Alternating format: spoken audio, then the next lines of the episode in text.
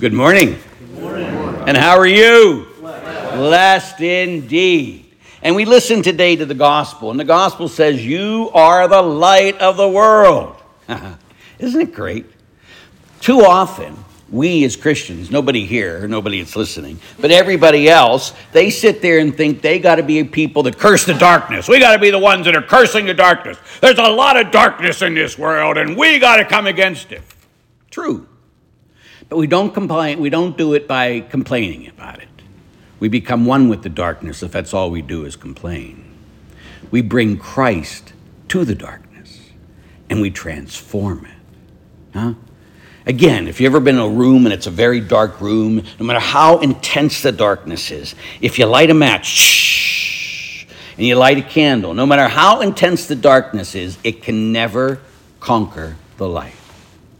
When Jesus looks at you and me and says, You are the light of the world, that means we're supposed to enter into the darkness and transform it. The darkness will never win.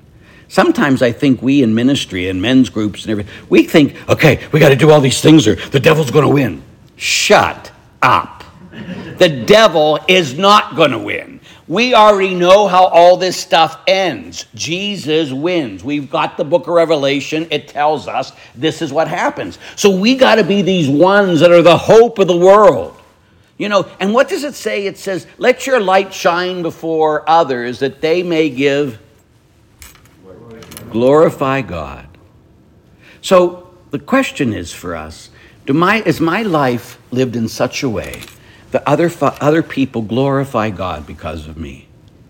Huh?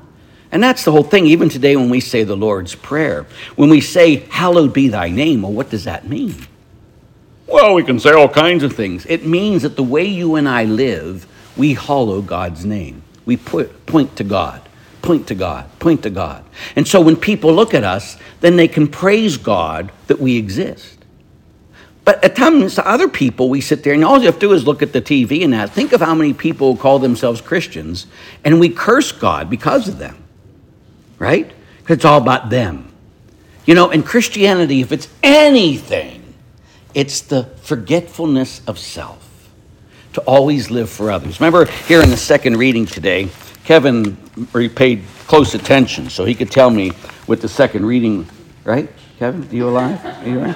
Over there, Kevin? I'm, I'm sure you, you, remember. But anyway, it says, I, it says, it says, I know nothing, and I preach nothing except for what? Christ crucified. Exactly correct. What is Christ crucified? You know, how does God deal with the evil in the world? He dies for it, right? He doesn't come and yell and scream and carry it on and we're going to be strong. Uh-uh.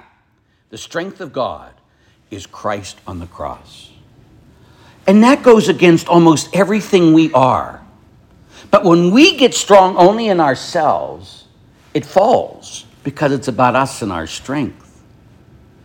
The purpose of life, of course, is that Christ Jesus lives inside of you and me. Is that correct?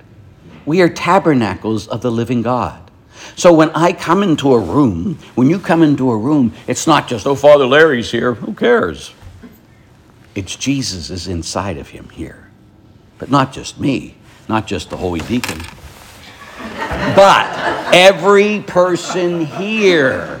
And I was, I was genuflecting to Jesus inside of him, is what I was. But it's every person here. Again, when we start realizing that Jesus Christ lives inside of us, we're going to start being a little bit different people, right? Because sometimes we Catholics leave Jesus in the tabernacle, and we forget that we are the tabernacle. If we leave him in the tabernacle, that's sad. Because again, what do you think? Do you think Jesus comes inside? I have a, a priest used to live with me. He's not with me anymore, but he used to an older priest would tell people listen, Jesus Christ is inside of you after you receive communion for about 10 minutes. And I go, huh? So as soon as you receive communion today, does that mean the divine stopwatch begins, starts tick tock, tick tock, tick tock, eight more minutes, tick tock, tick tock, tick tock, three minutes, tick tock, 10 seconds, nine, eight, seven, six, five, four, three, two, one, ah, goodbye. That's heresy.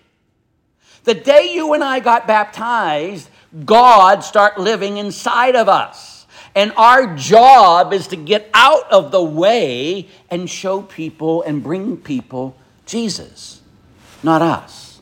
And so, whatever, like, again, I tell my boys, you would never, and ladies, please excuse me, but I would tell my boys when I taught an all boy high school, I'd say, gentlemen, you'd never bring your girlfriend and do have sexual acts with your girlfriend in front of the tabernacle in the cathedral, would you? Because we were connected to the cathedral.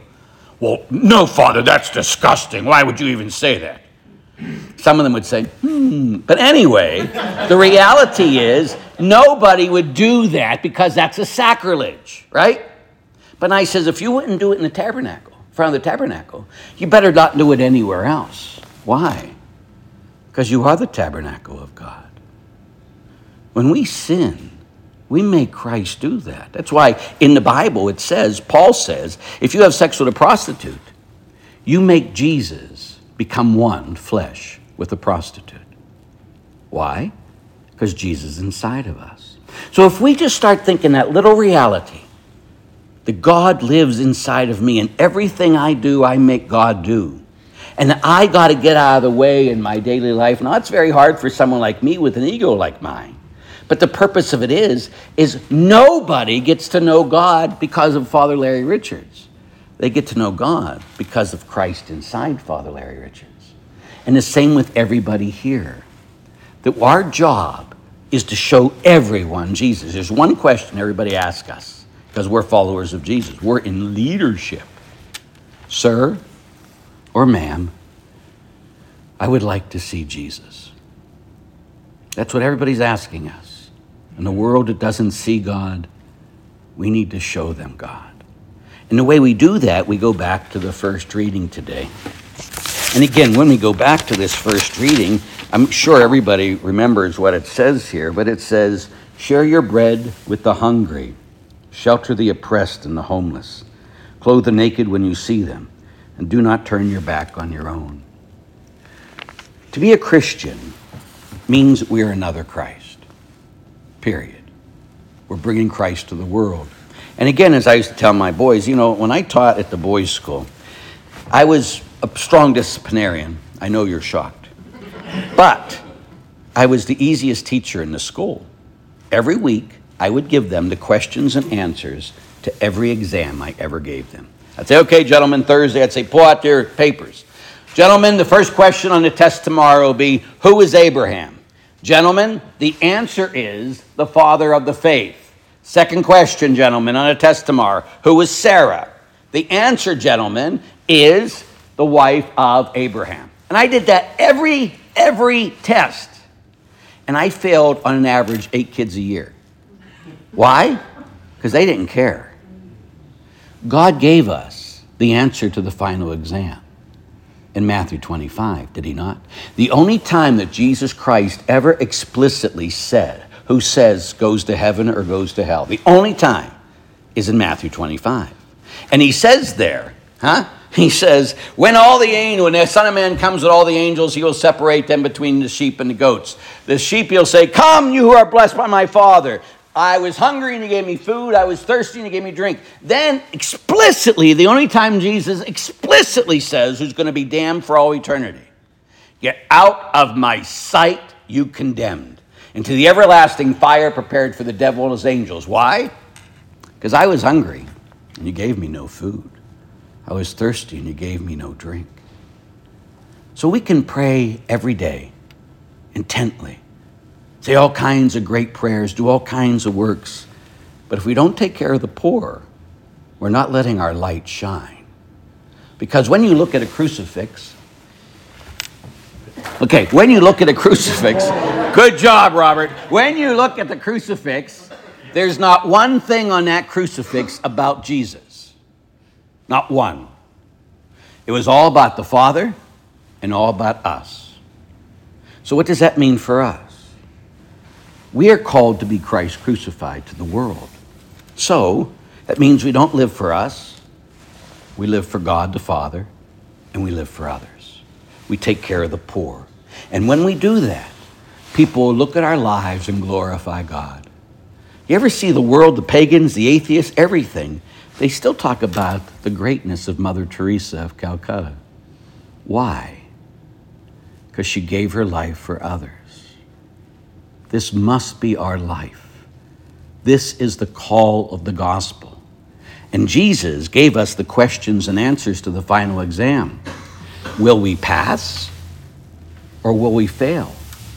And it'd be very sad if you failed because he'll, say to you, I sent you the loudest mouth priest I had on the earth to tell you what I was going to judge you on, and you still didn't pay any attention and you kept doing what you wanted to do. That won't be good. So today, we are called to bring the light of Christ to the world.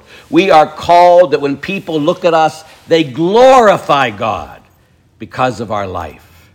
They don't curse Him. May you know His love today and forever. Amen.